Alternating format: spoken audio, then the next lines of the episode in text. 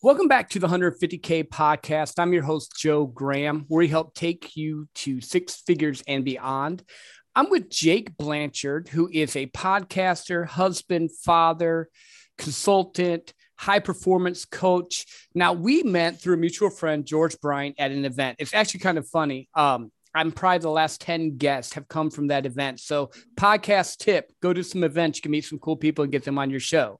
Um, but, Jake, for people that don't know you as well as I do, tell us a little bit about your background, yourself, and what you're doing. Yeah, man. Uh, I think you hit the top of the waves there pretty well as far as, um, you know, the major buckets. I'm a proud uh, father of two kids, uh, eight years old, six year old, little boy, little girl. They're fantastic. Uh, been married to my wife for 12 years. We've been together 18, uh, nice. uh, which uh, with my age is half our life. Uh, so proud of that milestone together. We've been, uh, you know, high school kids together and now, you know, fairly well functioning adults, which is, which is funny. Um, you know, but, but as you mentioned, from a career standpoint, I own a consulting firm. It's called Delta Perspective. Um, I am focused on strategic planning, uh, project management, process improvement.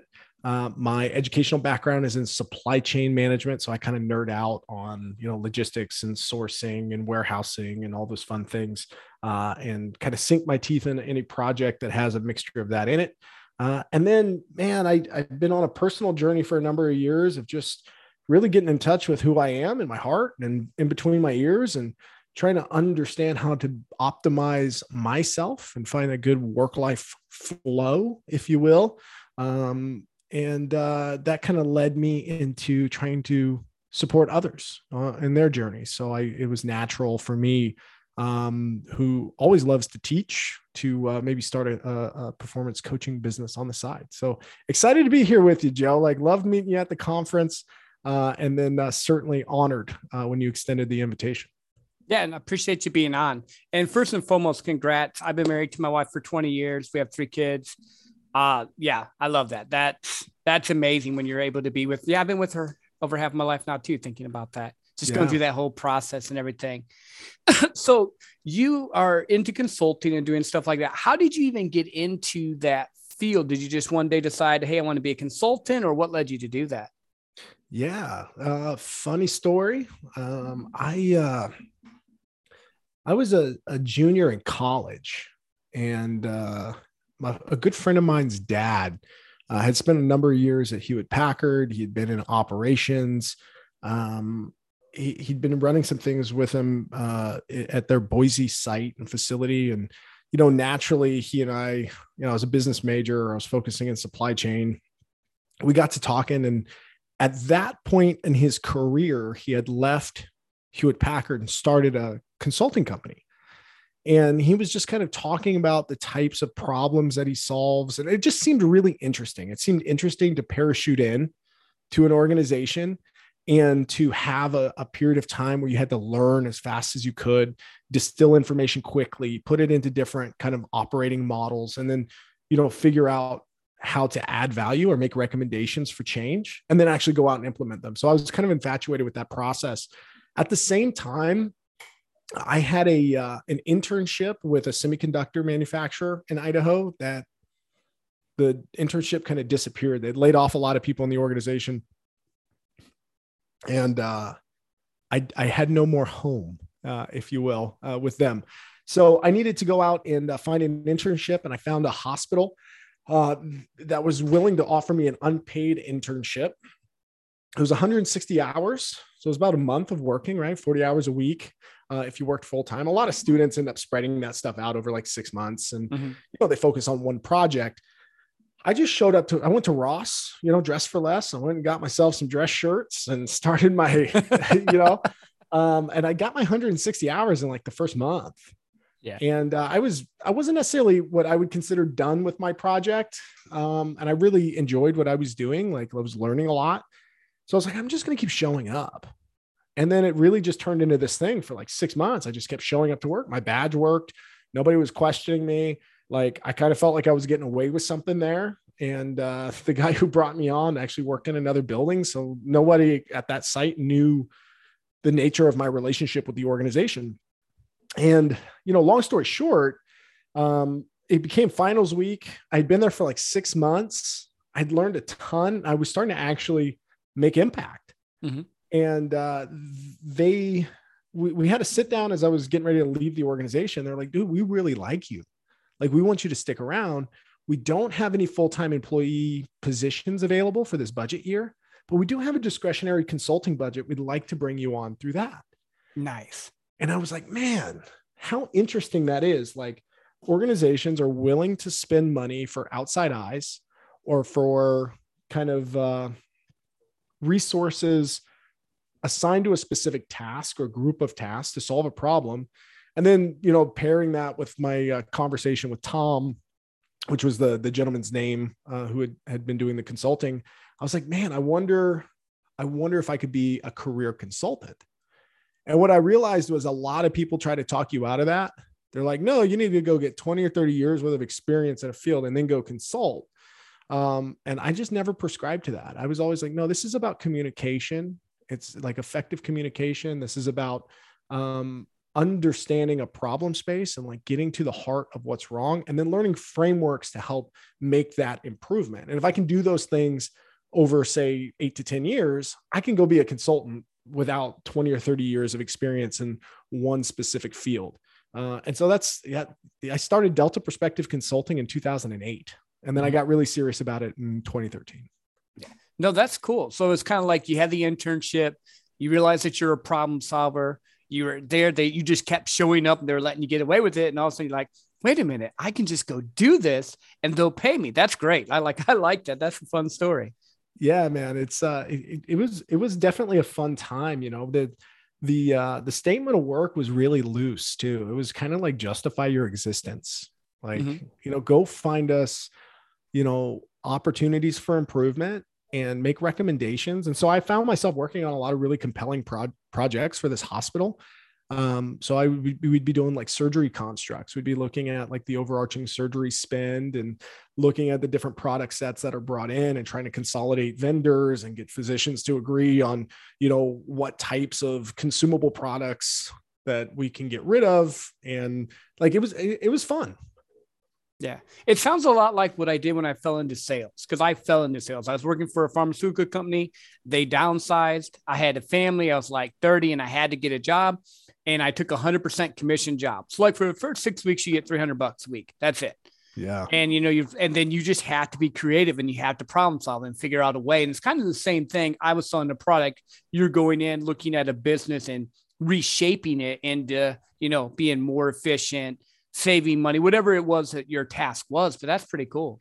Yeah, absolutely. And there's, I mean, you know, this is, uh, um, it's one of those things that you really have to be invested in. Like, I had to understand very quickly where my skills gaps were. Early on, it was I had a lot of really great ideas. I had no idea how to implement them. In fact, uh, an early mentor in my career, uh, Carlene, once sat down with me and she's like, "There's a there's like a a valley, you know. There's like all, somebody that has really great ideas and can get things moving. And what happens is those projects or those initiatives or whatever goes into this valley." And she goes, at this point in time, you're really great at thinking of solutions, but you're terrible at implementing them. Because mm-hmm. at the time, I was leading a organization in Idaho around supply chain as well, just like a professional organization. It was volunteer based. And I was having a really hard time as a leader. I was not leading well. I was not communicating well. I wasn't supporting that organization well. I thought the act of showing up and being a part of the organization was part of being successful and it's not like just because you can fog a mirror doesn't mean you're doing the thing uh, and it took me a while to understand yeah hey you need project management oh you need discipline around the way that you manage your own personal tasks oh you need time management oh you need to actually learn process improvement methods and how lean and six sigma work and like if you want to do all the things that you're saying that you want to do you have to be bolting on this skill set with purpose as opposed to organically and that mindset shift really opened doors for me uh, in the world of consulting. So, and that leads me to because you mentioned like leveling up and getting better. Like that's what I'm hearing through this thread. Like you found an idea of what you wanted to do and you started doing it. And then first you're open to for people to actually put input, which is key. and then Yeah. you start leveling up. So, how important is it for you to like have coaches and mentors, stuff like that? And how did you level up from there? Because I know this wasn't just one conversation. Yeah, you know, I've gravitated to different people at different times in my life, depending on my recognition of what they're really good at or something that that I can learn from them or learn from being around them. Um, you know, early on, there's a guy actually, I just moderated a supply chain panel here in, in Boise, and, and one of the gentlemen who's the who's the chief operating officer of the food bank here in Idaho was on the panel. He was one of my first mentors early on in my career.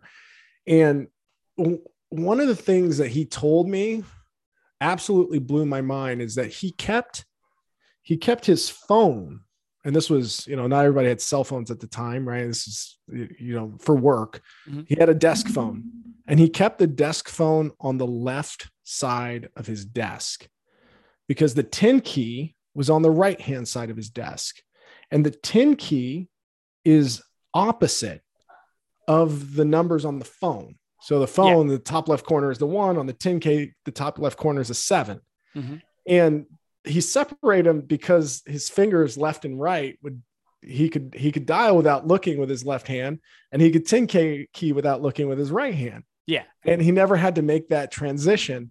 And so his his potential for error reduced. And it was the first time that i had ever heard somebody like care about their potential for error and their day to day really take pride in their work in that way come up with like this fun little solution or this like standard that they personally hold themselves to or that they do. And when i heard him say that i was like man i wonder where i'm phoning in on just about everything that i do. And it's the Mhm. way that i manage email. And it's the way that i so like randy was one of the per- first people that kind of opened that um, that door around like mentoring and coaching. And then throughout the years, you know, I found people who are big time strategic thinkers. I found people who are mentors around process improvement. Uh, I found people who are mentors around entrepreneurship, which you know, from uh, you in the intro, you were talking about George Bryant. Um, you know, George is phenomenal. Yeah. I mean, I, I I will go to any event that George puts on. I I will rush to it um, just because of how much value he provides in those settings. Um, uh, another gentleman, Bedros Keuilian, I, I went through the Modern Day Knight Project um, as a uh, uh, in class 001. And I learned a tremendous amount about myself and the way that I manage time and the way that I view my life. And so I've continually kind of evolved and it's Mhm. gone to a bigger and bigger scale um, of the way that I seek mentorship or insight or perspective. Uh, and I, I think that that's a core tenet of my personality. And I think successful people, at least from my perspective of successful people, that tends to show up is, is the inquisitive, how might I get better? How might I look things differently? How might I grow? Yeah. No, no, I'm with you 100%. Like, I started getting into podcasting. I started reading more books. I started doing stuff. Now I'm starting to go to events, and I have people that have mentored me along the way. In the beginning, I didn't even realize I had mentors. Like, I just, you know, you're going through life, you're a new salesperson, whatever, and you're like, oh, cool. And then I'm like, well, this guy is really, really good. What is he doing that I'm not doing? Because I knew I could take myself to where I was, but I wanted to get to the top. So I'd always find these people to level up with. I like that. Um, so is that what led you to getting into podcasting as well? Because I honestly use podcasting and I invite people on so I can learn more stuff. That's one of my little Yeah. things with the podcast. you know, I started a podcast uh, out of COVID boredom. Mhm. Um, I was like nine months in. You know, prior to COVID, I was a traveling consultant. I spent seven, eight years on the road, go to a lot of different hospitals and health systems, and then COVID happens. I'm at home for nine months. You know, and I used to like talking to people the airplanes flying back. Wasn't doing that anymore. Um, and I was realizing there was a couple things happening. One, I wasn't learning the new stuff. I didn't have like the medium for like asking, what is that book? What are you reading? What are you doing? Like, oh, you know, how about this event going on in the world? So I just, I just didn't have that kind of outside perspective. Um, two, I was, I was kind of like socially atrophying. Mhm.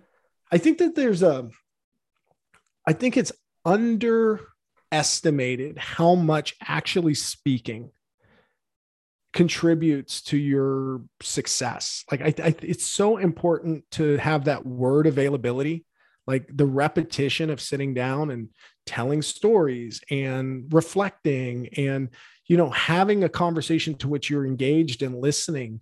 Um, we're hit with so much inputs, but we're not giving enough outputs. Mm-hmm.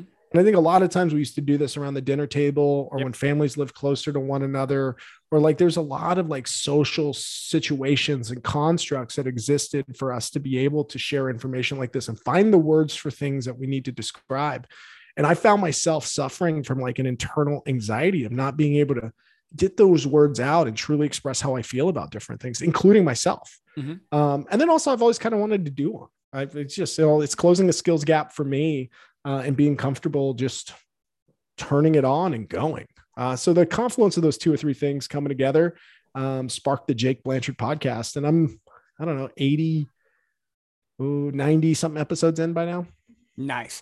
Yeah, no, and, I agree with you. Like I used to joke because I write a little bit of historical fiction for fun too, but I was like, I would have been the old dude by the fire telling stories. Like that's like what I really like doing. And I think when you're doing podcast and interacting with people, you're able to, you know, connect and have that flow of energy and just that different it's different than you're sitting at an event and you're listening, which is great. I love them. Yeah. But like like I actually really like the dinners and the talks and the throwing the ideas off after we heard like you know some of the speakers speak and stuff. So I'm with you.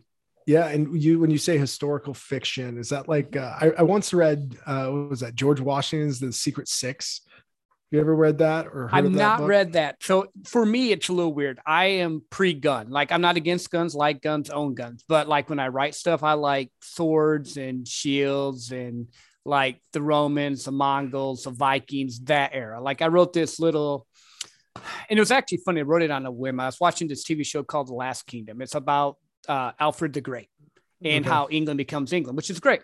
So I wrote this little small short story and I put it in this group that I was in. Like, oh, we want more. It ended up turning into like I think six or seven chapters of just oh, wow. a story about this girl. And I mean, it was just it was fun, but it was just like a little unique out for me at the time. Um, and also that was just kind of one of those little things. I think sometimes you fall into stuff like because that wasn't something I was planning on doing. It just I ended up writing it and it worked. Where others times, you know, like with sales or business, I've purposely put in the time and effort to level up. Yeah. Yeah, absolutely.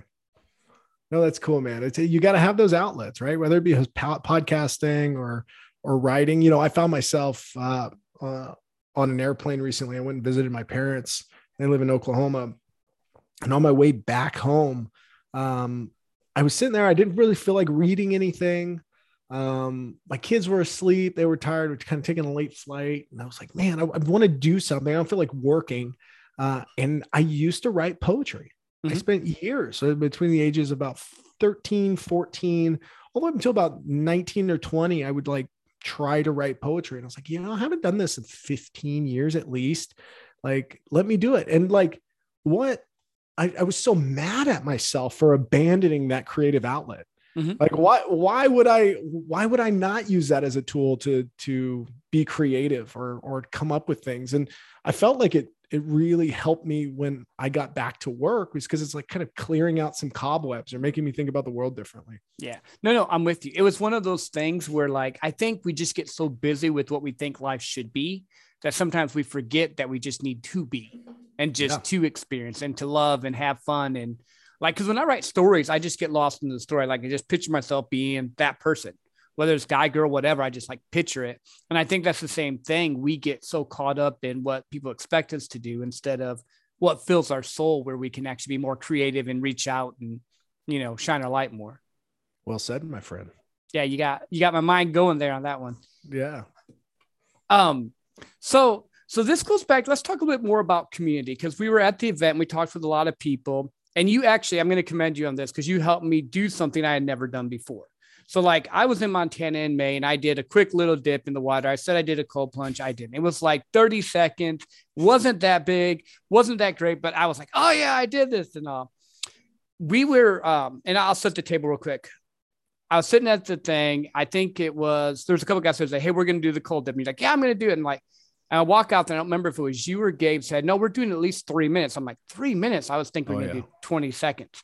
Um, and we jumped in and I started like hyperventilating and breathing like crazy and all. And all of a sudden he's like, just, just breathe. And he Yeah. like walked me through the moment. Then all of a sudden it just like clicked. So first, thank you for helping me get past that point because when I first jumped in, I was like, oh crap, I want out.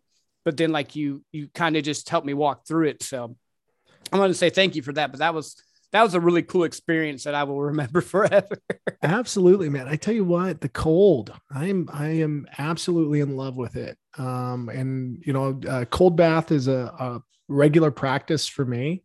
Um, and what I realize is so mental and it's so much breathing. And like to your point, like going into it, we tend to think, oh, this is a 15 to 20 second thing. And then when you get in the water, you realize as long as I can breathe through it and acclimate and just be confident that I'm going to be okay. All of a sudden, you can stay in there for a considerable amount of time as long as it's safe, right? I mean, Yeah. depending on the water temperature and you know how your body's been adapted and those types of things. Uh, I picked up cold plunges, uh, and I mentioned the project or the modern day knight project earlier. Uh, I picked it up there. First time I ever got into an ice bath, it was 33 degrees.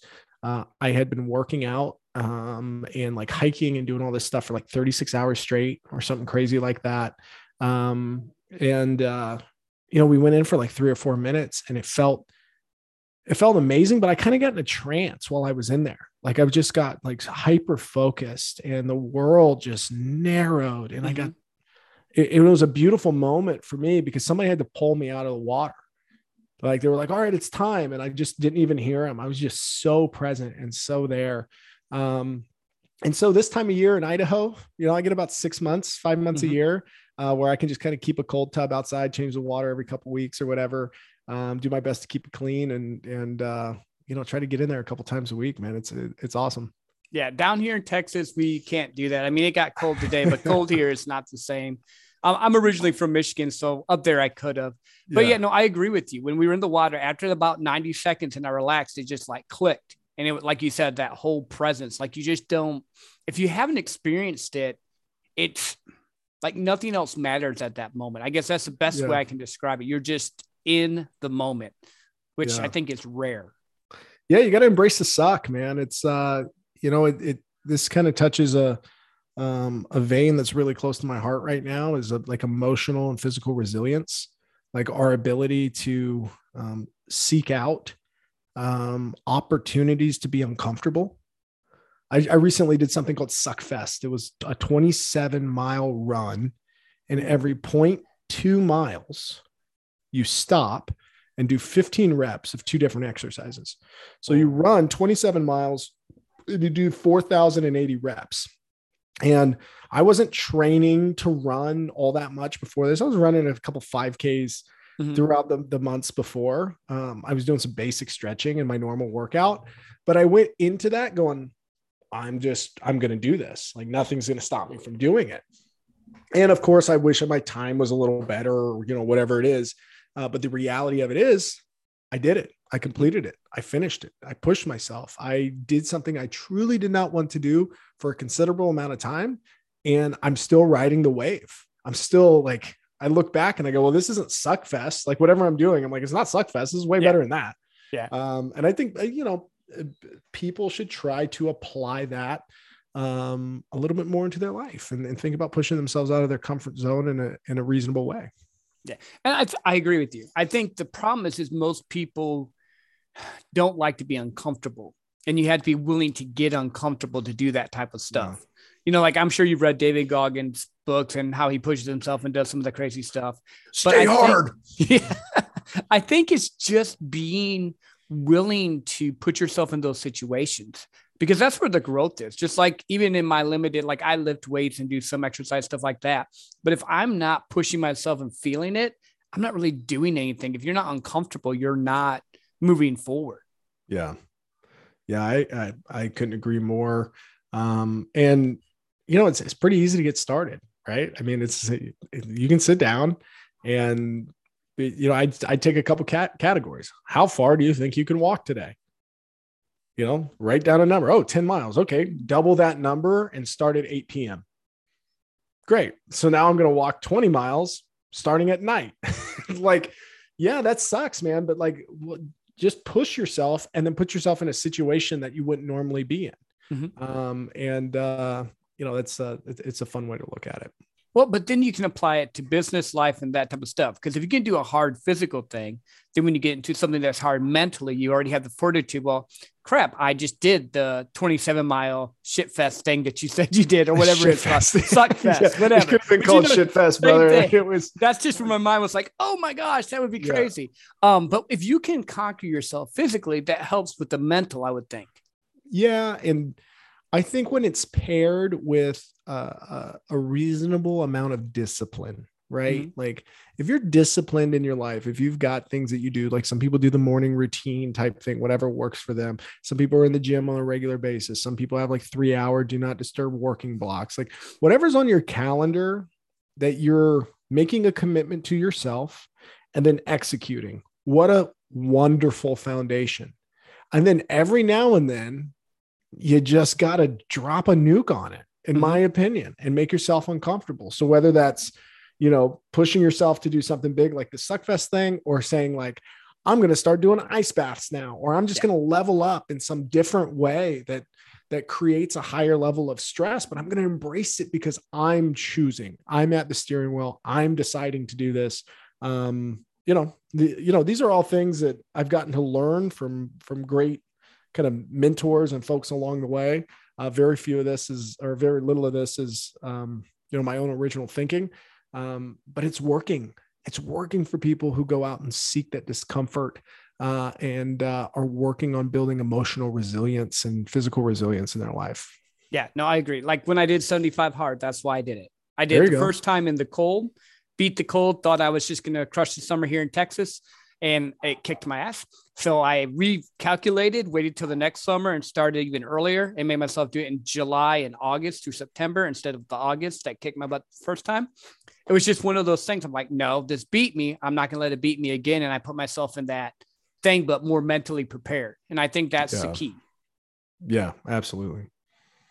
But it, it, it's it's interesting what you can do and how you can accomplish things if you have the support system, if you put your mind to it and you know what your goal is in mind.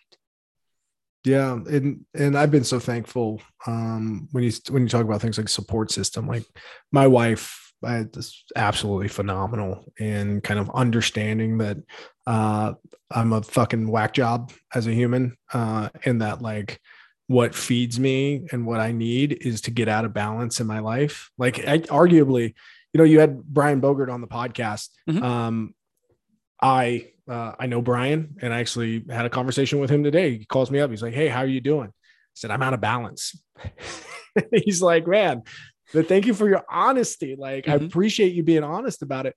But like for me, that's a good thing like I need to be out of balance sometimes. I need to go find that line of what I'm capable of doing. I need to go and figure out how to reorganize my calendar, my schedule to to meet all the goals in my life. And being out of balance means that I just went through a period of pushing myself or taking on a new task or something that's hard and difficult.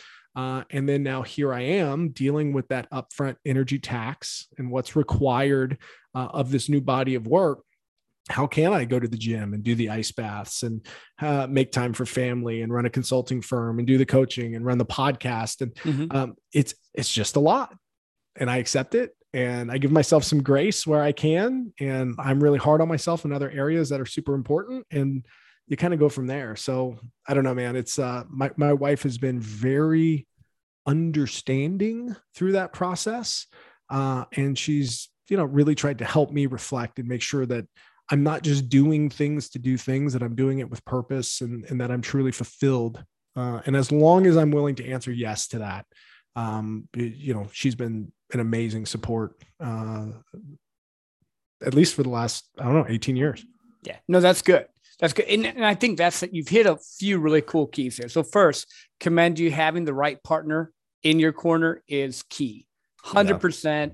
I wouldn't be where I was at if I wasn't married to my wife just because of the support system, that whole process. And then it's just finding what works for you. Like for you, and what makes you be fulfilled and be able to do all the different stuff might not work for someone else, but that's okay. You just had to figure out what's your process, but have it structured because you mentioned that too about having time blocks and knowing what you needed to do. And then every once in a while, you just got to disrupt that whole system and go into chaos so that you can kind of reforge and become what you want to do. Yeah. Yeah, it's no joke, man. I think the other thing too is like I had a really hard time early on understanding what my role is with my kids. Mm-hmm. Like, and, and part of that's embarrassing to admit to. I think another part of it is just really real. I don't know how often parents maybe like sitting there and taking the time and thinking about, you know, what is my role in this relationship? What's my role as my kids get older and how their lives change? How much of this is mentoring and coaching versus how much of this is like direct authoritative parenting? And yeah. how much time am I making on my calendar to enjoy those experiences uh, with them and and what do I want to get out of each day with them? And am I really planning? Am I really planning my day with my children and those types of things? And right now I'm out of balance so I'm not doing a great job of that. And you know that's the first thing that starts to go is mm-hmm. the stuff you take for granted your family oftentimes. Yep. and I always know it's like there's like a week or two where I'll look back at my calendar and go oh shit. Yep. Like I did not make near enough time for those who are most important to me. Um, and, you know, these are the people who understand when I move things around. They get it, they support me, those types of things. Um, but man, you can only do that for so long uh, until that's that's what they view you as is somebody who's willing to put other things before them. And so being really conscious of that um, and and making space for everything, or as George says, making containers mm-hmm. for everything. Uh, absolutely critical. No, I'm with you 100%. And, and it's funny because I have a 19 year old, a 16 year old, and a seven year old. So in the oh, beginning, oh, Joe, you don't have a 19 year old. You got a 19 year old? Yes. Oh man, yes. you're you're a young man for for having a 19 yeah. year old. Well, we got married young. So like I was, I had just turned 24. My wife had turned 20. We were like youth group sweethearts, got married super young, which is great looking back now it's probably a little bit crazy but at the time it worked. Yeah, um, good man. yeah it's crazy. But what i learned it was funny because in the beginning i was young so i leaned more toward the do what i need you to do because i grew up in blue collar that type of stuff. But now that we've gotten older and the two bigs will laugh about sometimes sometimes they complain. With the little one i'm a lot more laid back. Oh it's okay. No she's fine. We don't have to do and it's just that learning process and setting up time frames for them you know? Yeah. and it's hard at times but sometimes like I had a friend tell me this once. I always tell this to any dad I talk to. When they're young, take them on dates, boy, girl, doesn't matter. Go to wherever you want to eat, whatever. Let them talk to you about anything they want to talk about. When they get older, they'll talk to you about the important stuff. My 19 year old tells me pretty much everything, like boyfriend, relationships, all that stuff, only because in the beginning, I made that relationship about when she was talking about like Barbie or something that maybe I didn't care about. Yeah. But Sorry, that was just something that just like clicked in my head no, when you were talking about that. No, a really important point. I think the other thing that that doesn't feel natural for me is like actually scheduling family. Like I, that was a hard thing to get used to. Mm-hmm. Is like you know my work calendar is my work calendar. Yeah. And if I put my family on my work calendar, it feels like my family is somehow tied to work. You know, mm-hmm. like if I got to check my calendar to know that it's time for me to eat family dinner and spend time with my family. But I can tell you that for me, if it doesn't make it on my calendar, like I'm a naturally like lazy person, a natural like procrastinator. Mm-hmm. Um, if I schedule it, I'll do it.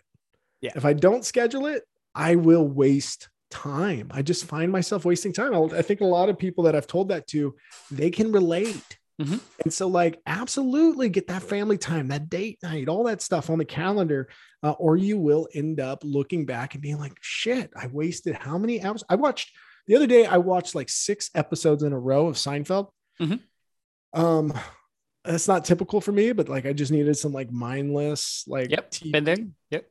And uh, I'm like, what? And then the next day I get up and I'm like, what could I have done with my wife in that time that could have made our relationship more meaningful or or or deeper? What could I have learned? What could we have done together? Like how could I have served her in in some other way? Like how could I help myself out today, Jake of the future, by doing something yesterday um, that you know as, as funny as George Costanza is, it's not quite as important about what's going on in my yes. life right now. Um, and so, you know, again, uh, that was a result of not time blocking. Uh, and, you know, that, uh, I guess the, the default operating system for me is, is, uh, Jerry Seinfeld, I suppose. Yeah. Well, and we all do it. Like this last weekend, I just let myself, actually, even today, so I got off work a little bit early because I'm done with my sales job for the year. And I came home this afternoon and I played video games because I knew I had the podcast tonight. My wife knows Tuesday nights and Wednesdays are nice to do podcasts. She's cool with it. And then I tried to, if I'm doing two on one day, then that Wednesday I don't do it. You know, I just I try to block it off. But this afternoon I just needed time to just I played this silly little game. And for me it was okay, but I have to oh, allow myself game. to be like, okay, I chose to do this. That's great. Knowing that later on I'm going to do more stuff. And then my daughter came up to me a little bit before I got on the podcast with Brian, which was before this. She's like, Hey, play this game. And I took like 10, 15 minutes and we were playing the little game with her. And it's just being able, having the ability to adapt, but not beating yourself up too much if you do have to. Cause I, yeah. I think we can fall into both camps. Yeah. And, you know, there's a, there's no hard and fast rule here, but there's certainly some really great advice um, that I heard around schedule time to do nothing. Right. But again, you're still scheduling time. Yeah. Like, but like, just be purposeful about the time. In this time, I'm doing nothing. So I'm setting a clear expectation. I'm doing nothing. I'm either sitting here or playing video games or watching Seinfeld or whatever it is. But as long as, so again, personally, as long as at the end of a period of time, I don't feel like I was wasting time, like that I was in charge of that block of time, I can kind of rid that anxiety from like building up inside that like somehow I'm eroding this like disciplined person that operates my body, you know? Mm-hmm. Well, and I think the thing that happens with like people that listen to this podcast and your podcast, we're more on the side of being driven. Like you, I run a podcast, I do sales coaching, I'm a number one salesperson for my company. I do a bunch of different things. And then I still want to spend time with wife, kids, family, and all, and I'm always going. So I had to make myself stop. But I mean, you have to have that balance in what are you choosing today? And I'm going to be happy to do that for now. Because again, yeah. I knowing you as little as I do, Jake, I'm quite sure you're not sitting there every day of the night, week, six hours a night watching Seinfeld. You did it Negative. the one time, but you probably did about 1,800 things before then yeah. that before you, you let yourself do that. Yeah, that goes to giving yourself credit, celebrating the wins, all that stuff. And you know, it's it's purposeful. You gotta you gotta do it. You gotta yeah. but you know, I also don't like like the reward system. Like, you know, you know, I did this, so I deserve that. Like that drives me crazy because I used to manage my life with that. Like I'm entitled. It creates this like behavior pattern of like, oh, I do three things like this, and now I get an ice cream cone. And it's like, that's yeah, not no, I, I don't incentivize very well around that. I think it's it's more around I've worked relatively hard to be able to control my calendar. Mm-hmm. And when I'm not doing that, I'm not serving the purpose of why I've worked really hard. So I kind of feel yeah. like I feel like I wasted time. Like if I'm if I'm not controlling the calendar, uh, then I feel like I, I, wasted all that time. So you know, all what a uh, it's an interesting conversation around you know time management and Seinfeld and whatever yeah. game you were playing, which I am curious. Uh, oh, what the- Medieval Total War Two. It's an old Sega or I think it's Sega. I don't know, but it's like you're in medieval Europe, and you're pretty much you can be anyone from England to the Moors to Russia to Byzantium, whatever, and it's just like a real time strategy game. Takes forever. I don't think I've ever beat this game. It just it's fun for me. Again, going back to swords and shields and all that stuff, it draws me in. So, yeah, that's awesome. I used so, to play. I used. Oh, hold on. I used to play. uh Was that Civilization, like uh, Age of Empires or something yep, like yep. that? Play both of those. Those are good. Oh games. man, I love those games. Those like, and that's. I I don't know. I feel like I look back as a kid and I was like, man, I must have wasted time doing that. But also, like, that's a really strategic game, and mm-hmm. like, you know, you're you're kind of the chess master there, and I, there's value or at least lessons uh, in in some of those games. Now, I played a lot of mindless games too, but uh, I, I do like those kind of like long term, like all of a sudden, you get attacked where you mm-hmm. weren't expecting to get attacked and it just changes your whole strategy. Those, those are fun games. Well, it's problem solving, and you're a problem solver. That's kind of how I look at my sales job too. I like problem solving. I like playing chess too. You mentioned that, um, and I think for for helping your mind get more focused and stuff, sometimes games work for that. Yeah, yeah, absolutely. So we're not done yet, but I try to put this in the middle. Tell people where they can find you. Oh man, yeah. Um, easiest place, jakeblanchard.com. Uh, you can go there. You see my podcast. You see uh, a couple photos of me on there and a little bit of it about. Uh, I do a web series too uh, that you can find out about at jakeblanchard.com. Uh, my consulting firm is deltaplife.com. Uh, it's just Delta Perspective and um, and then Instagram, I'm Jake underscore in underscore Blanchard or LinkedIn, Jacob Blanchard. You can find me all those places. Nice. Cool. Well, I have this really unique question I like to ask some guests. And because you're a thinker, I wanted to ask you this one. Oh, man. Set me up as a, a thinker. One. Oh, no. Okay. So you can go back in time as far as you want. Yeah. You can go forward in time as far as you want. You can meet one person, stay with them for a year, and learn whatever you want. And then you get to bring it back here. Where would you go and what would you learn? Wow, that's a big question. So let's let's break that in. I can go anytime in history. Yep, or into or the I future. Can, or I can go into the future. And I can spend a year as an understudy mm-hmm. or just seeing how these this person thinks, etc., cetera, et cetera. You get to spend a year with them, learning from them, however that's framed for you. Mm. Yeah, like my my first like my first go-to on this would be like someone like Einstein, right? But I kind of actually feel like that that might be a disappointment just because he wore the same stuff all the time and like he thinks at a level that um, I can't quite uh, completely understand. Mm-hmm. Um, you know what it would probably be is uh, I would love to go to um, like the early days. I, I, just wrote I just read a book uh, called Breathe mm-hmm. by uh, Rickson Gracie, and he's one of the like the famous um, Gracie Jiu Jitsu practitioner. Oh, yeah. Okay, cool. In the Gracie Jiu Jitsu family. And I don't know exactly what year I would pick, but there was a point in time where um, this like Brazilian Jiu Jitsu movement was really starting to take off. Um, and I think it would just be really interesting. Like if I, especially if I could go back in time and like a young man's body, like in mm-hmm. a, like a 21 year old that's bendy and flexible and has all yeah. the energy in the world to do it, uh, and just go grind it out uh, every day and and just I don't know that that makes sense to me. I'd, I'd love to do that. Um, but I don't know if that's the best use of my time. Like it's any any time period. Any time period. Oh, yep. Joe, this is a that's a heavy question, man. Um, all right, I got to make a final decision here. I'm sorry, I'm, I'm wafting too long. Do people usually waft this long on these types of questions? Yes. Okay. They do. Okay, good. They do. So, and very rarely do they go in the future. I've had one person go in the future. Oh yeah. Um.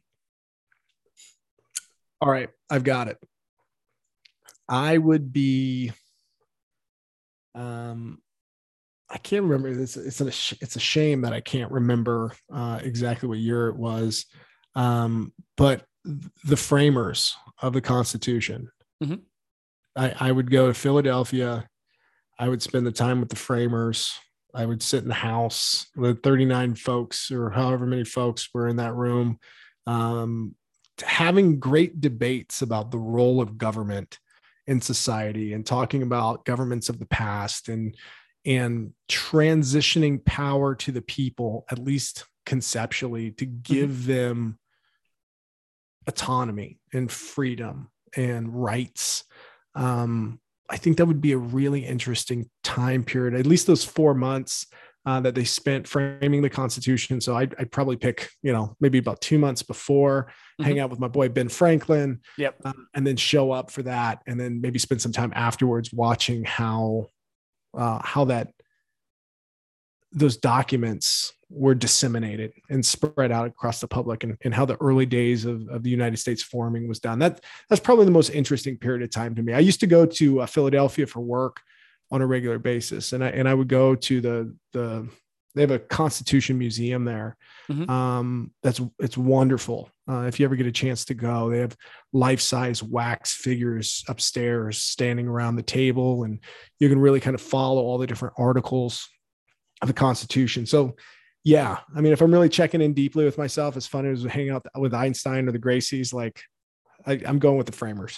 That is cool. Yeah, I really like history. I like that time period as well and just the the way their minds were and the different things they were debating that they tried to get but didn't get fixed to even later like when the civil war happened or other stuff because they were debating some of those topics even back then like yeah. before that yeah no that would be cool and ben franklin and all them yeah those yeah. are some pretty crazy cool dudes yeah well you know the the thing that i at least picked up from studying and I know very little, by the way, when it comes to like the body of knowledge around this era. So, you know, I'm a Neanderthal when it comes to this kind of stuff. But at least my my basic understanding is like the folks that were in the room, though they disagreed, fundamentally believed in the output.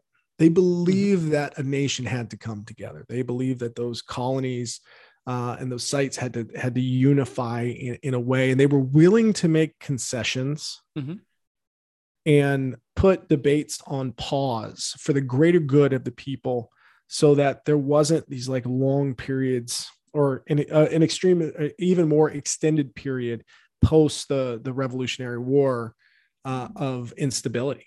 Yeah. Like we need leadership and we need a way of doing business together from a government standpoint and we need to have faith in our elected leaders uh, and that they will serve the people uh, in this really interesting you know what do they call it? A, a constitutionally limited democratic republic that was mm-hmm. formed the first of its kind. Yep. Um, so you know what a cool period of time.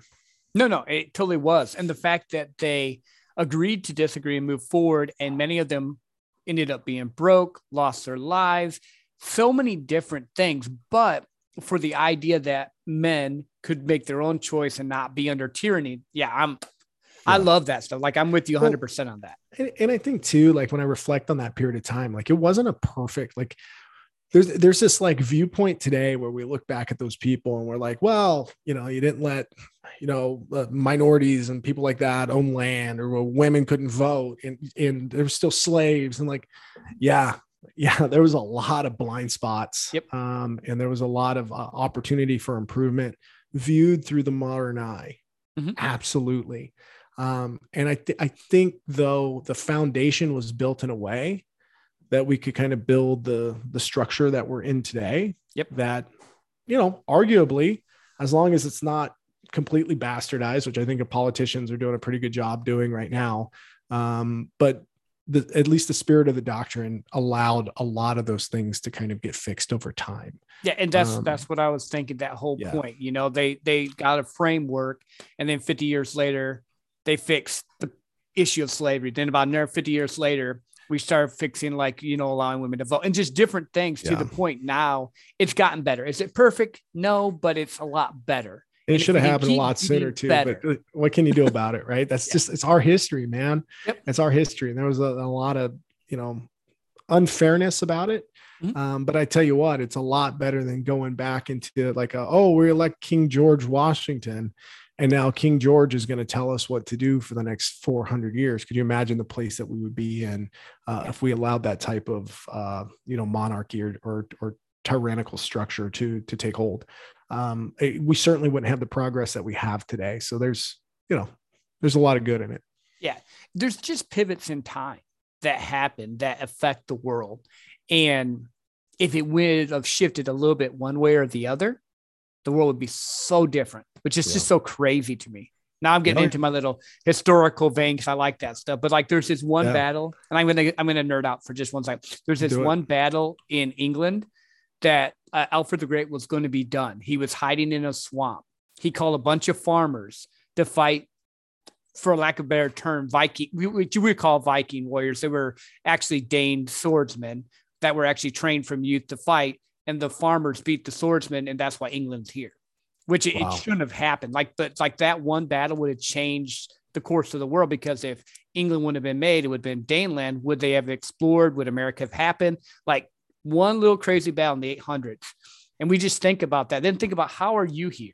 The random yeah. of like the pairs of people, if you go back, that stuff's just crazy to me. That's why I'm like, be grateful for what you have, try to get better, do your best. Is life always fair? No, but do your best, become who you can be. And here, at least, you have the opportunity to try. 100%, brother. I, I couldn't agree with you more. Yeah, I love that. Any other like words of wisdom? I know we talked about a bunch of different stuff. I was going to start talking to you about the Brazilian Jiu Jitsu, but then you went on the historical thing, and I just went, ah.